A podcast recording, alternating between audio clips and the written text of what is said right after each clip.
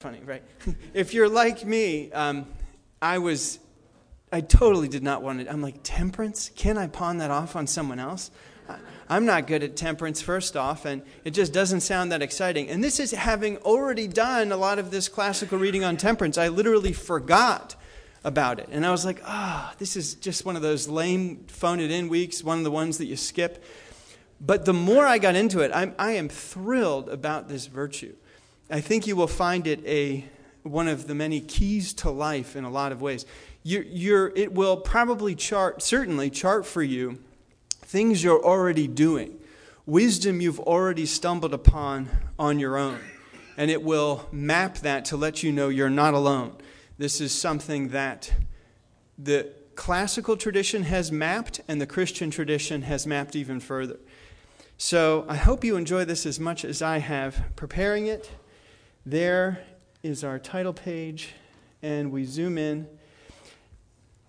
Now, the Spirit expressly says that in later times, some will depart from the faith by devoting themselves to deceitful spirits and teachings of demons, through the insincerity of liars whose consciences are seared, who forbid marriage and require abstinence from foods that God created to be received with thanksgiving by those who believe and know the truth.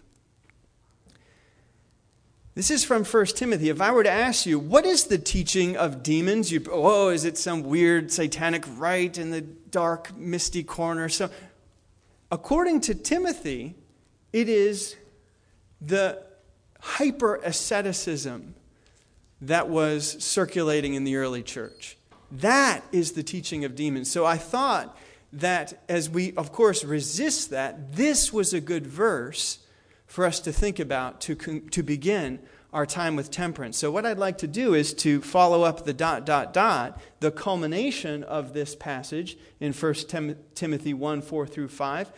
Let's say this together.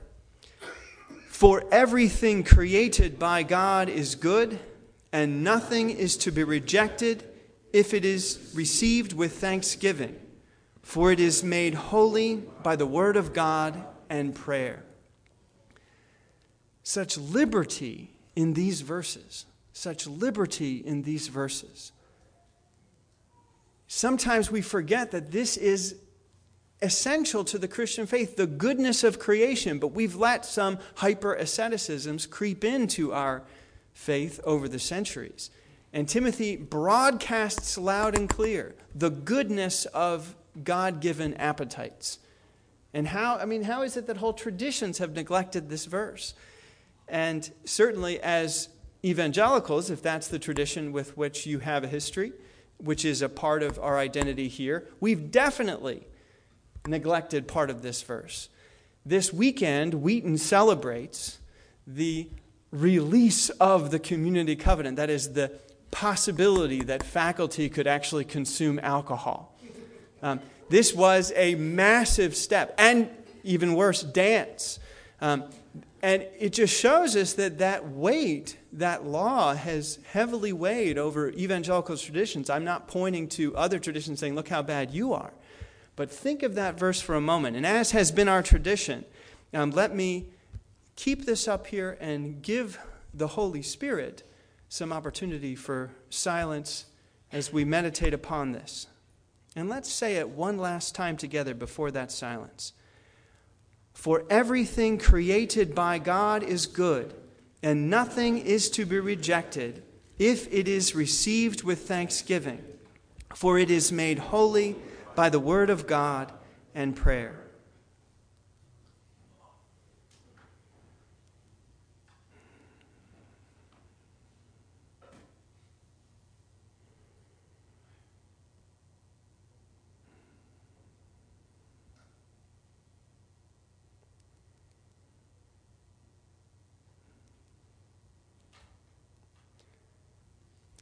So, as the steam of coffee rises from some of your cups, you can be thinking about this.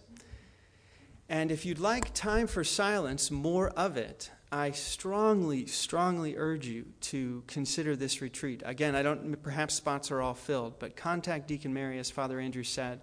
I am, as I've shared with you many times, a reluctant convert to the retreat. I got kind of dragged in against my will, like by the arm, and I didn't want to do it. I was too busy, and it was a absolutely transformative experience, simply because of the silence that the Holy Spirit had to work with me. And we can only afford seconds of it in this Sunday service, but we need more. The human heart needs silence. It's like water for the heart. And this is an opportunity in an exquisite setting for you to get exactly that. If you've never been to Mundelein, it is there's rumors that if the Vatican went down in a war, that, that, that Mundelein was going to be, I don't know if those rumors are true, but I like them anyway, um, that, that Mundelein was going to be the new Vatican. It's that beautiful. So consider that. This is Notre Dame in Paris. And as you read about the virtues we're, of course, in the middle of a virtue series. On the outside of Notre Dame, or as we would say here, Notre Dame, um, you will see a series of virtues on the outside. And, and a colleague of mine, a professor at the University of Chicago, a wonderful art historian, she says that the theologians in Paris, which is where the modern university is born, developed a distinctive conception of virtue one that intimately connected it with the operations of grace. The virtuous act derives from a virtuous habit that is itself a work of grace. Virtue, as a work of grace, possesses power and merit in itself. The vices, they don't even have any being or value in and of themselves. The privation theory of evil, that's called. And that shows up if you're ever in Paris, you walk around the building, you will see that the virtues have three dimensional relief, but the vices actually recede into the back of the church. And that's a beautiful illustration of that.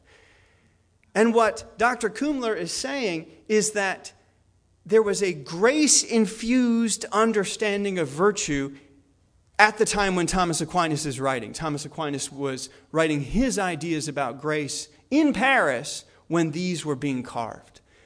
Now, that's the kind of virtue that we're after here at All Souls, not the self justification project, effort street, let's make it happen, but grace infused virtues, virtues that are a response to grace, not an attempt to please Him but a response to his having done it all for us on the cross.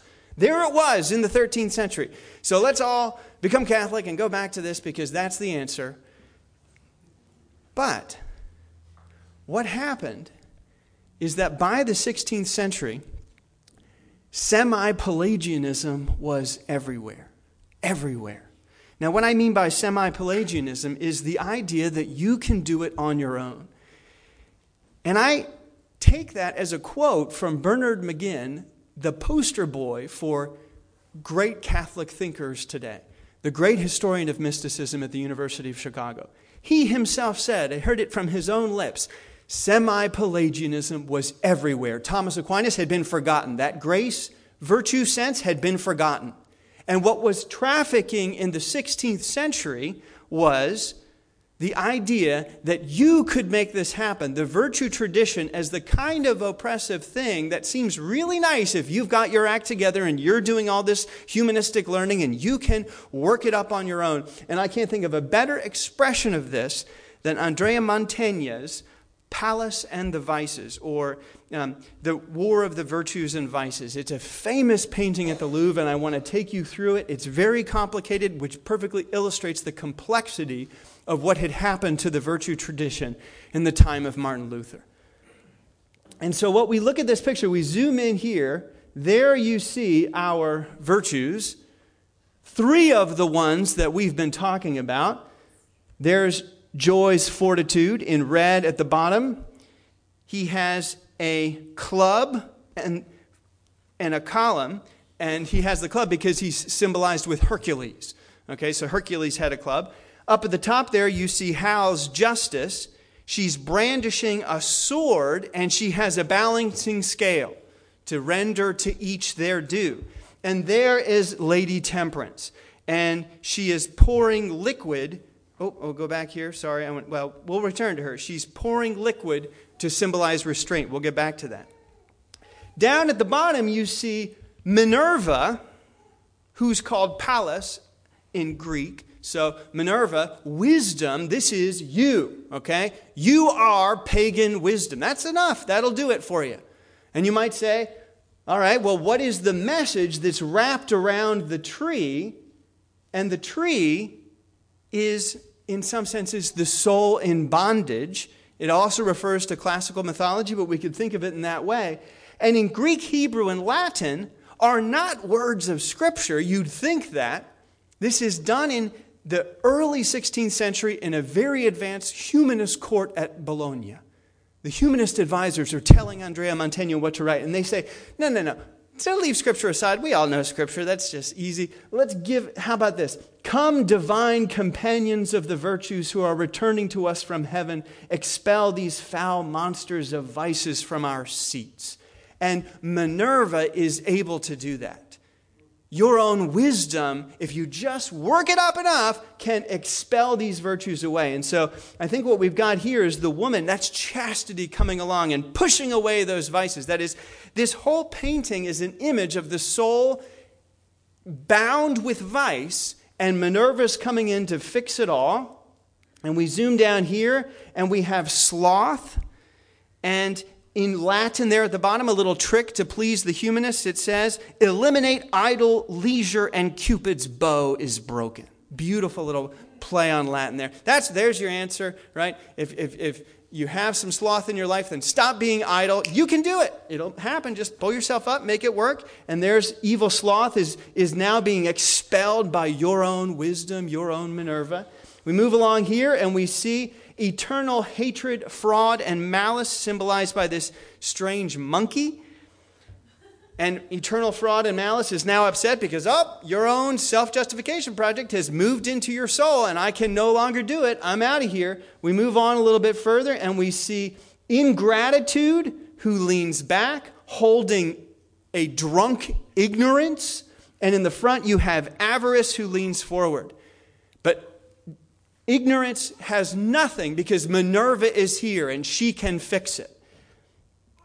We zoom in here and you might wonder where was our fourth cardinal virtue? We know that the four, we already saw them up top. We've got fortitude, we've got justice, and we've got temperance. What's missing? Prudence. Prudence is in prison. Prudence, the mother of the virtues, is here, and it says, God save me too, the mother of the virtues. This little play in Latin is written on a little message here. Prudence is in that prison, but don't worry, Minerva, your own wisdom, because you are a classical humanist scholar and you're busy studying, you're going to liberate prudence concealed in the depths of your own being. You're going to figure it out. Knowledge will save you. I think this might be a fair interpretation of Mantegna's painting. And then up here, there they are. Now you can see where it all comes together. And so those three virtues are waiting to come and rest. And if, once they're joined with prudence, it's over. The soul has justified itself. You have attained virtue as a human. But the trick about the painting is that you zoom over here and you have this Oh, I, by the way, has anyone seen the movie Cocktail from back in the 80s? Thank you. We've got some winners there. I, the reason I've got Tom Cruise there is because I love this understanding of prudence. Prudence is pouring, like a really cool cocktail trick, one uh, vessel into another. And so that's why Tom Cruise, when he would throw his bottles, I mean, he was this fancy bartender in this movie. Uh, uh, we've got two people in the, who've seen it, so at least I feel good about it. But it's just, I love that. I, you don't think about temperance that way, right? Temperance has ability to mix a really nice cocktail. But that's the way Mantegna depicted it, and I like it. But if we zoom over here, you'll see finally, now you have that hurricane, that wind, that suspect, strange power of the soul that you can't quite control. That's the one indeterminate in Mantegna's painting. And it almost seems like that just simple cloud is going to blow away those virtues. And you are not going to be able to do it. Because the human heart is a lot more mysterious than Mantegna's painting might initially seem to suggest. This is maybe an indication of the bondage of the will. That, you know, maybe you've had the experience that I've had that I shared with you before. The more you learn about the virtues, the more excited you get about the possibility of bringing these into your life, but you also realize you kind of can't do them the way you want to. And that might symbolize, be symbolized by that dark cloud. So we put that all together, and that is the kind of semi Pelagianism, perhaps, that Bernard McGinn was referring to. Classical humanists getting it together, figuring it out on their own. Where is Jesus in Mantegna's view? view? Did you see him anywhere in this image? Does he show up at all? Well, you might say, well, yeah, I, got to think allegorically, right? He's, he's sort of Minerva, right? Well, you don't have to think about him. Where is faith, hope, and love that Joy and Hal so appropriately concluded their lessons with, right? You, you can't, I mean, fortitude on its own is not enough in the pagan sense. Justice on its own is not enough. It has to be transcended with Christian love. It's not here. What are we to make of this painting? Luther, who knew the bondage of the will very experientially, was dissatisfied with those depictions. And with his friend Lucas Cranach, this is the way that he chose in 1529, just a few decades after Mantegna, this is the way that he chose to depict the actual condition of the human heart. And you've seen these before, I hope. There are countless examples. He gave, uh, he gave us endless riffs on this, Lucas Cranach did, with, in consultation with Luther. And it is very clear, he says, the key to unlock the scriptures, the way to underneath this pile of sheets that the Bible might be. But then you poke it and you say, oh, there's a human underneath those sheets. I feel a body under there. That body underneath the sheet of the scriptures is the message of law and gospel. I know that the vestry, I think, is in the process of reading a book that is unpacking this mystery. Law on this side and gospel on the other. Luther says, here is a map that actually can help you. We zoom down here. Now, that is the soul in complete bondage. Sin and death are sending that soul into the fires of hell. And what you have there is Moses pointing to the law, and the law is good, or pointing to perhaps the virtue tradition. Here's the way to be temperate. And this person is like, I would love to follow that, but the problem is sin and death are only further animated the more you tell me what I need to do. They're actually equipped and empowered to chase me with more severity the more I learn what, is it, what it is I'm supposed to be up to as a human being. This is Luther's perspective. We zoom up here, and that's the story. God is off in the distance, saying, These are the things you're supposed to do. Law, and law is good. And there's Adam and Eve. This is the bondage that we are all in because of something that happened to us and happened as a human race and happened to creation. And so there's nothing we can do to extricate ourselves from this situation. And so you see that it's a dead tree, that we are in the, in the side over there. We are under this dead tree of our own efforts and possibilities. Luther is like, Are you beginning to now get a sense of what your actual life is like? And if you don't think that it is, that is what it's like, talk to someone who lives with you. Talk to your roommate. Talk to your spouse. Say, does my life resemble this, or does it actually resemble the Mantegna painting with Minerva coming in and me being always the hero, shining in and fixing the situation, and you love being with me all the time? This is Luther saying, here's actuality, here's real life. We zoom down here, and then the gospel is preached.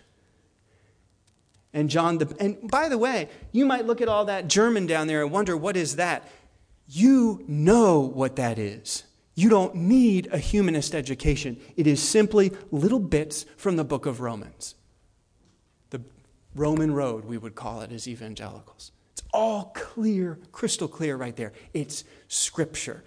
And what does that person do? John the Baptist points to himself? No, he's the embodiment of the law, but the law, at its best, holding that book, can point away from itself and say there's one person who has done it, and there's Jesus with the super soaker jet stream of blood coming out of his chest, splashing with the splash of imputation onto that helpless, naked Adam, which is you and me. The second Adam fixes the problem of the first, and only he can do it because he perfectly fulfilled the law. And you look down up here, and of course, there's the resurrection. Not only has he defeated sin on the cross, but he has also defeated death with the resurrection. He rises in glory. He gives us hope. There is Satan falling in the background, you can see. And there again, it's all spelled out perfectly from the Bible, as clear, straightforward as possible. The question I have for us is which one of these encapsulates what we're doing as a congregation at All Souls? Our strange split identity. Should we be pursuing the right hand project or should we be pursuing the left hand project? Which one encapsulates who we are.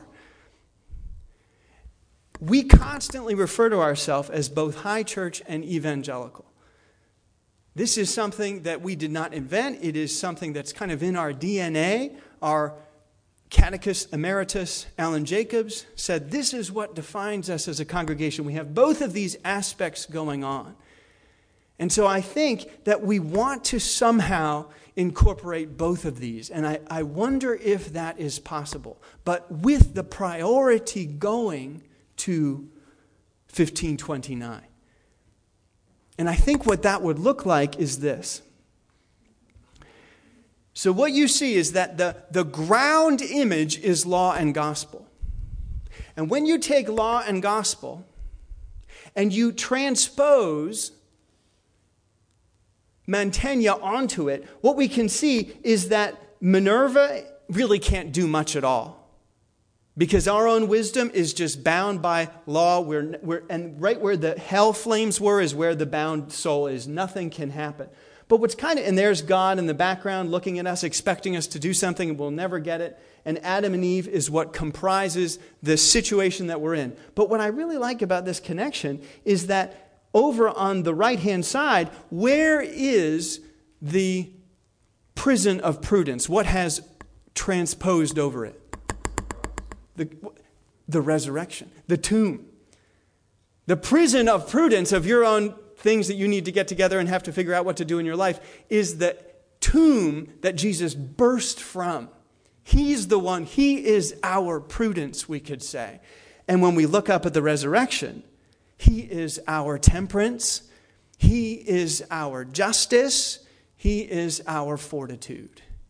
Jesus is the four cardinal virtues for us. That is the only way I can think of of fusing these two visions together with the priority going to the evangelical tradition that saved the church perhaps from that semi Pelagianism in which it was bound. We pressed Professor McGinn a little bit on this in the setting that we were in where we were having this discussion with Catholics and Protestants, and he was like, Yes, there's something about that Luther that recovered this buried tradition. As a Catholic, he could say that. You know, there's a postage stamp that the Vatican has issued this year with Martin Luther on it. There's some wisdom there that we need not be embarrassed about and that we can rejoice when we see it in the Catholic tradition. And it is there. It is there. And so our split identity at All Souls might not just because, be because we're confused, but be because that actually reflects the horrific condition of the divided global church. That we can't throw some of our ecumenical brothers and sisters under the bus. That we have to say, no, we want, we want you to be involved as well. That's one way of thinking about this. So, as we stop there, and I want to now talk about our sister Temperance, and I'm going to use these two books to do it. But before, because we have so much, such luxurious time to burn this morning, um, before we do that, can I um, entertain any questions or comments about what I just said? Go ahead.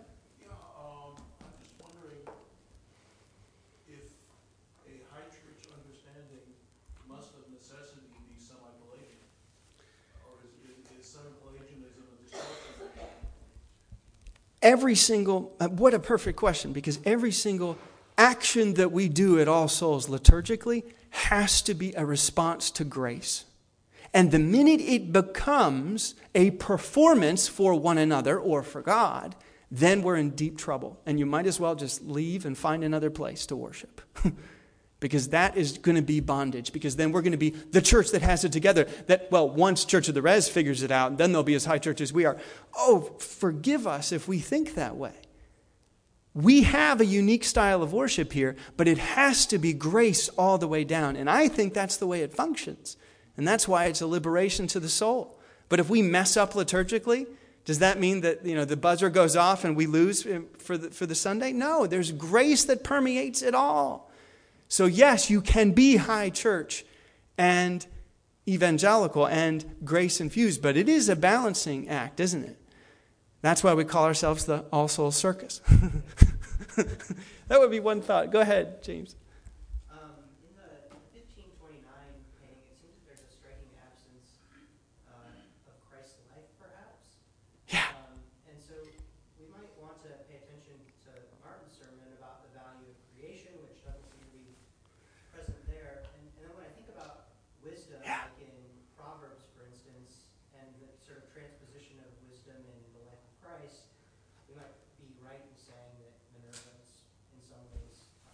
Right. And, and that, Dr. Gordon, is, I hope, what we can do when we put these two together is that we're, in regard to creation and what we heard about this morning, some of you will hear, this is what temperance is all about. This is why we're about to talk about temperance and the goodness of creation. Because when you just have the right hand side, then you are in a situation that we evangelicals are in where we're realizing, my goodness, have we been starved for serious discussion about the virtues? And that's why we're having this series, because there's this huge groundswell in the evangelical church of saying, what about habit? We've left people cold. We've said, look, law and gospel, there you go, figure it out. Uh, no, no, no, I'm not going to tell you any details because then you'll just be law again. But no, we've got to bring this together. So I think what James is saying, I couldn't agree with that more. That's why we've got to now have a discussion about temperance and creation. I hope that is a way of honoring that very important observation. Go ahead. Is the everything in Timothy temperance? That's what we're going to. Well, now it sounds like we're moving toward temperance. So let's talk about it. Let, us do that. Um, is that fair? Because that, that's a big, big question, and, we, and we've got to discuss it. So, again, there she is mixing her cocktail. And who are our guides? I'm so glad Bob Roberts is not here. Bob, are you here? Good. Oh, wait, Bob, are you here? Okay, good. I'm, i was only going to say that, Bob, because I'm, I'm, cribbing all your work. And I thought it might be embarrassing you for you to hear that, but it actually might be a wonderful um, discovery as to whether or not um, I accurately interpreted your suggestions. But Bob wrote the article on temperance in this fantastic book. Fantastic article. It has been life giving to me. And so, what I'd like to share with you is the combination of Josef Pieper and what I think Bob is saying. Of course, feel free to interrupt because I would love to hear these continuations. But when you do the hard work of putting this article together, I hope that um, I can just take those riches that I took from him and spill them out in front of you. Lips that touch liquor shall not touch ours. I mean, is that not what you think of when you think of temperance? Right? Some of us were discussing how isn't it funny how the temperance movement became the exact opposite of temperance? Because temperance was about moderation and it became complete abstinence, which is by definition not temperance. And so take those ideas that cause me to be afraid of this topic and bring them, uh, put them aside for a moment, and let's try to think about this freshly. So, both of our authors, Professor Roberts and Pieper, are dissatisfied with the idea of moderation. And I love that. The, I mean, the idea of the mean, right there in the middle, you've got the bad, you've got the good, or you got the extreme here, extreme here, let's bring them together. They both are saying the more you explore the wisdom of temperance, the emasculated concept of moderation has no place in a doctrine which asserts the love of God, the fountainhead of all virtues, that knows neither mean nor measure. Don't you dare be moderate in your love of God. Do not temper that. And Pieper's like, no, this idea of moderation, you've got to get that out of your head if you're a believer to a certain extent. To a certain extent. And in the same way, what Bob says, for Aristotle, yes, temperance was a mean with regard to pleasures, but I love this. We appreciate the lameness of a quantitative understanding of temperance as a mean between extremes. And I hope you feel that. Isn't it kind of lame? Just, well, don't get too excited about that. Just, be, I mean, there's a sense in which there are, in that simple parallel diagram there with extreme here, extreme here, right in the middle, what we're going to do in this is say, what about the different vectors that we could bring in in regard to these, the, the idea of temperance? It, we're going to go from the black and white of Aristotle, we might say, as important as he is, to the full living color of a Christian view of temperance. Denise told me, she said that every learning from our last two sessions, she said everyone who, who presents should, should not only have a handout, but, but have the definition at the top. And, and I'm like, that's a really good point. That would be nice to do. But the problem is there's so many definitions of temperance, I wouldn't know which one to pick. And so I'm going to give you a few. Sophrosyne, the Greek word, according to Pieper, embraces a directing reason in the widest sense. So if you want to be temperate, turn, it's not just how to regulate your body's pleasures, you're going to have to throw your intellect into it at top speed. It's going to require all of your mental resources to be temperate. And I hope that strikes you as exciting. Oh, cool. This is an intellectual project that's going to challenge me. So that's what the original Greek word entails that doesn't survive in our lame word temperance. Temperare in Latin, to dispose various parts into a unified whole. We talk about wellness, right? That's the stuff that they're going to have the middle school seminar on to indoctrinate children with wellness, right? But temperare has that learning to balance and bring a wholeness to the way your uh, appetites function. That's another way to think about the richness of this forgotten, neglected word. The Serenity of spirit was Thomas Aquinas' second definition of temperance. And we, again, it's popular to talk about mindfulness, mindfulness. And what everybody, what they want from mindfulness is there in the concept of temperance. But there's not going to be some meditation group billboard that says, come get temperance here. There should. What mindfulness will give you Temperance will give you that and more. Quies animi, the serenity of spirit. I love this from Pieper. Selfless self preservation. So you're going to have to do some introspection in temperance, but Pieper is saying it's not a bad introspection. It's the kind of self monitoring that is selfless. And that's really hard to do. It's not navel gazing, but you will be required to think hard about the way your body is dealing with these appetites that God gave you. Those appetites are good. And I love self, selfless self preservation. And Pieper says that if you become temperate, you become beautiful in the widest sense. A temperate soul is radiantly beautiful. He's passionate about this virtue. Bob says that temperance is a nearly perfect word.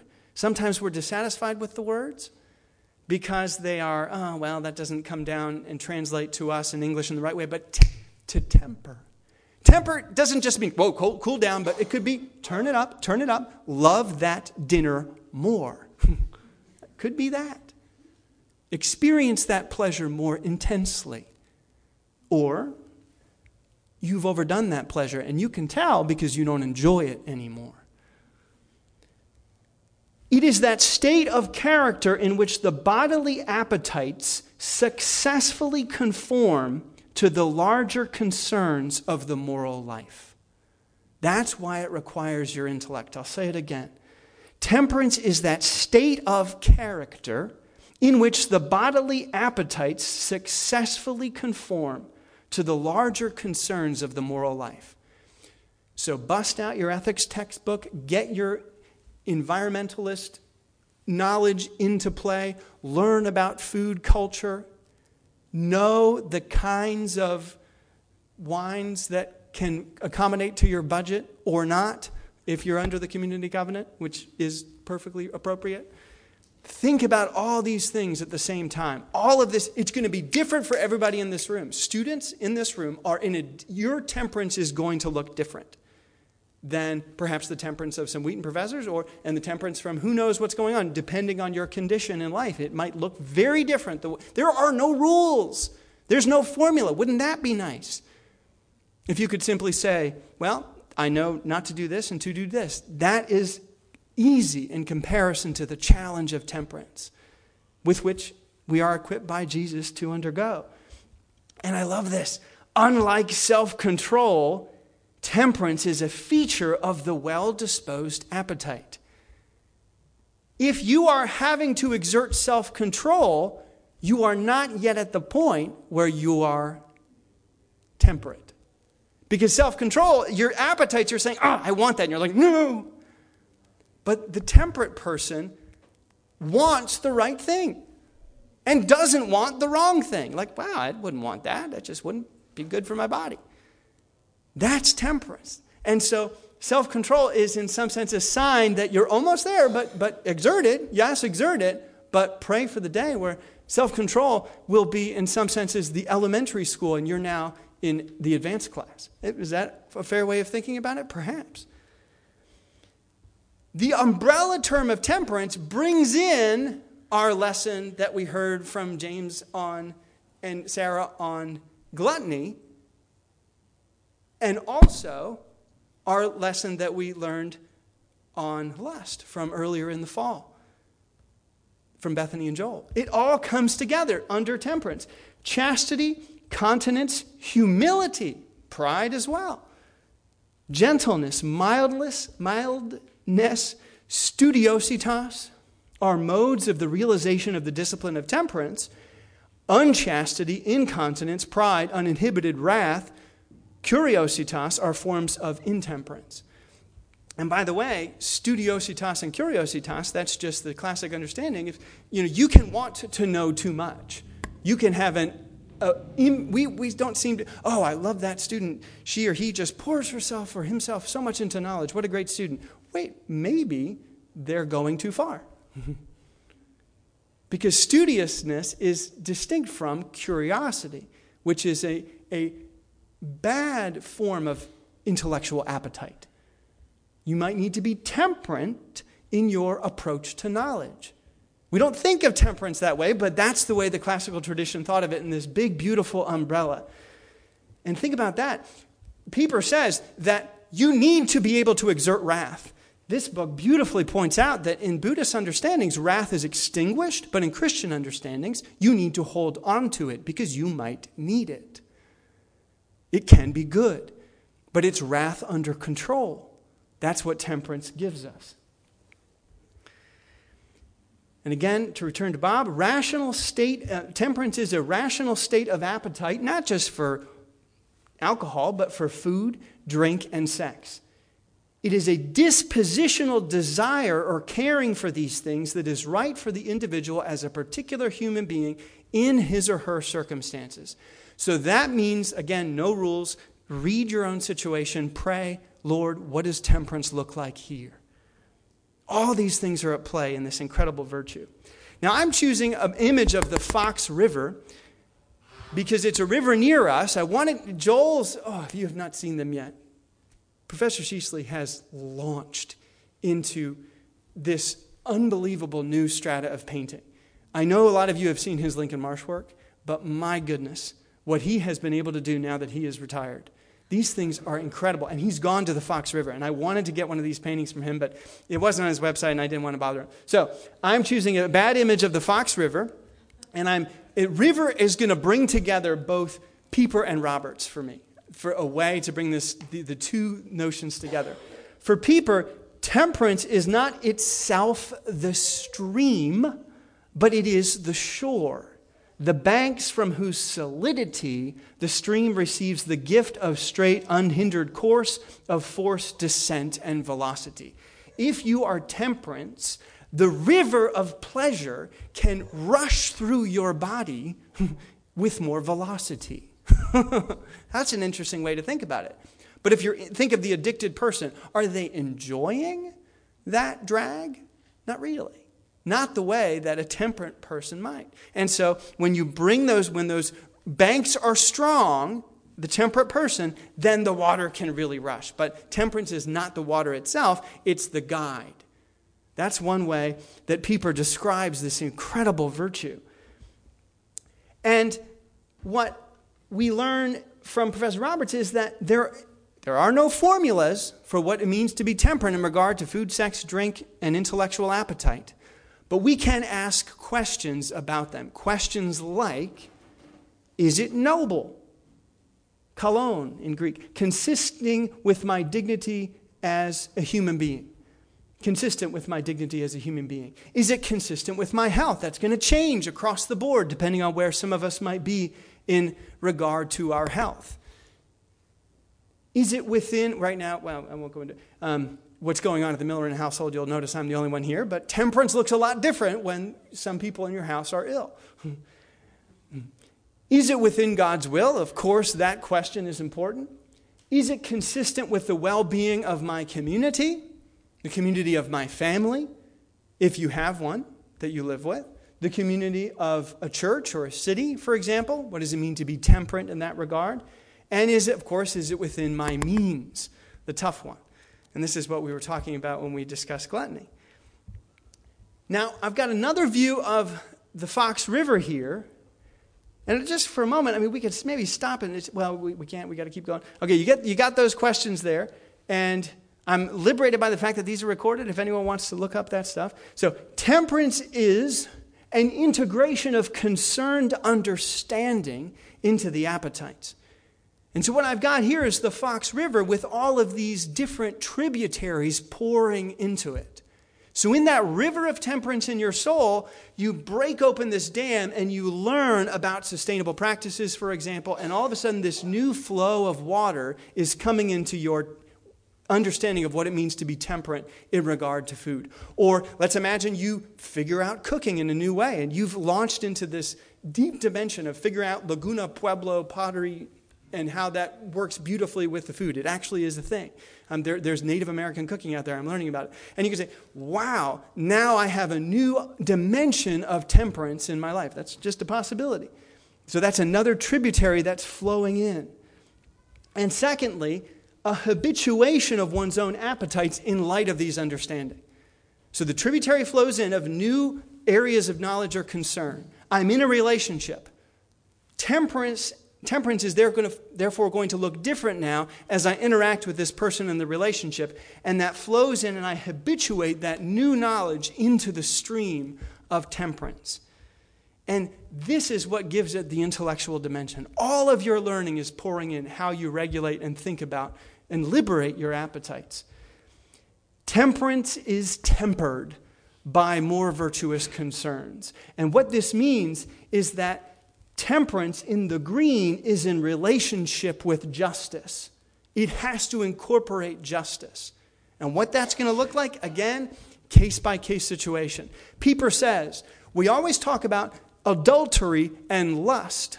We need to talk about adultery and justice because it is an injustice to the family to commit this act. That's, and that is going to perhaps wake someone up to that risk in a way that it might not otherwise, it was just indulging your body. No, you are violating the rights of your family, the things that are justly due to them. And that is what amplifies these virtuous concerns. I heard a preacher once say, I have a prayer that can annihilate adultery. I was like, that sounds like weird magic. But he was right when I heard the prayer. and you know what the prayer was? Lord, may he or she, that is the person that you're tempted to, find me unattractive. End of affair. Why? Because what was really going on with the affair was not lust, but pride. You were being admired by that person. And when you prayed that prayer, you broke that wire. That's what temperance brings in these other concerns, that animates the virtue, that brings it to living color. Seldom, if ever, do adult human beings have purely physical appetites and pleasures. And once we know that, then we're liberated to think creatively and justly about bringing these different virtues together. I've got two more quotes with, for you um, to conclude with. Concerned understanding of sex is centered on family life, which provides the conceptual and emotional context for sexual appetite. So the desire of the spouse is desire for the permanent partner who is also the mother or father of one's actual or potential children regular exposure to Christian thought about marriage and perhaps limited exposure to alternative understandings may be helpful in guiding you in temperance in a family. So when you begin to understand sex as oriented toward the telos of the raising of children, either potential or in the past, who knows, it intensifies the pleasure because it brings in all these other dimensions of justice and things, and it becomes more robust and full and you're therefore more able to push away temptations. It's ridiculous, absurd. Why would I do that? Because of this full orbed familial sense of what once was merely the physical appetite of sex. That's exciting. And then finally, we got to love this one. James will know it well, probably has it memorized. Man invented cooking before he thought of nutrition. To be sure, food keeps us alive, but that is only its smallest and most temporary work. Its eternal purpose is to furnish our sensibilities against the day when we shall sit down at that heavenly banquet and see how gracious the Lord is. Nourishment is necessary only for a while. What we shall need forever is taste. Robert Farrar Capon keeping the Supper of the Lamb, that incredible book, that Episcopal priest and food critic for the New York Times. He's saying that these dimensions of taste are actually something that increases your temperance. And then you bring in the dimension of hospitality into that as well. So, all of these different tributaries, I hope I'm giving an image, are feeding in to our river of our appetites that God has given us that are good, that are embanked by these strong muscles of, of the boundaries, we might say, of temperance that keep the, the channel in the middle. We've got um, a couple of minutes for comments and questions. And I hope I was just, Bob. I know it must be weird to hear this, but I'm just thankful. I'm thankful for your work. Thanks. So, um, questions or comments? This is exciting stuff. Yes.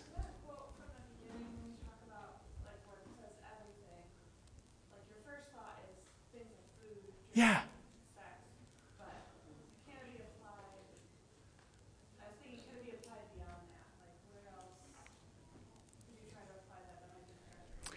That's what was so surprising to me to think about it in regard to um, something like humility.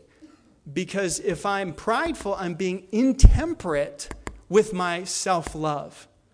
And avarice if I want too much stuff, I'm being intemperate with my desire for goods and comforts. So it really has, it's like the dial on the appetite. So I, it's, once you recast it that way, Sarah, I begin to think, what can't it apply to? It pretty much is across the board. It's these dials. Um, so it's, it kind of becomes an endless virtue in that way. We got one minute. Other, go ahead. Yeah.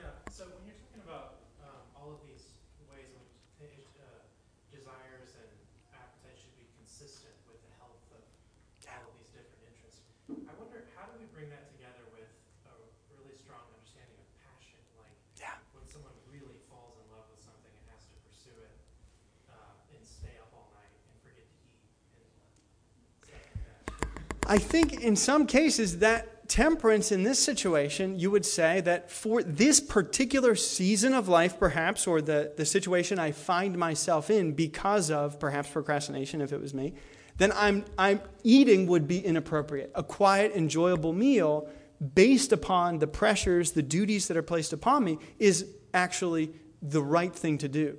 Um, and so temperance actually liberates you because there's no formula. You might, and we're coming up on Lent, we're a time where it's temperate in Lent to restrain yourself in ways you wouldn't perhaps for the rest of the year. And that um, challenges those appetites. So we might say that um, whether it's a feverish deadline or a um, season of the church year is a different um, climate in which temperance can operate. And so a common sense applies and thoughtful engagement of what your given task requires of you. Um, so, good point. Hope that's helpful. I think we are just out of time. Thank you, everybody. Look into this.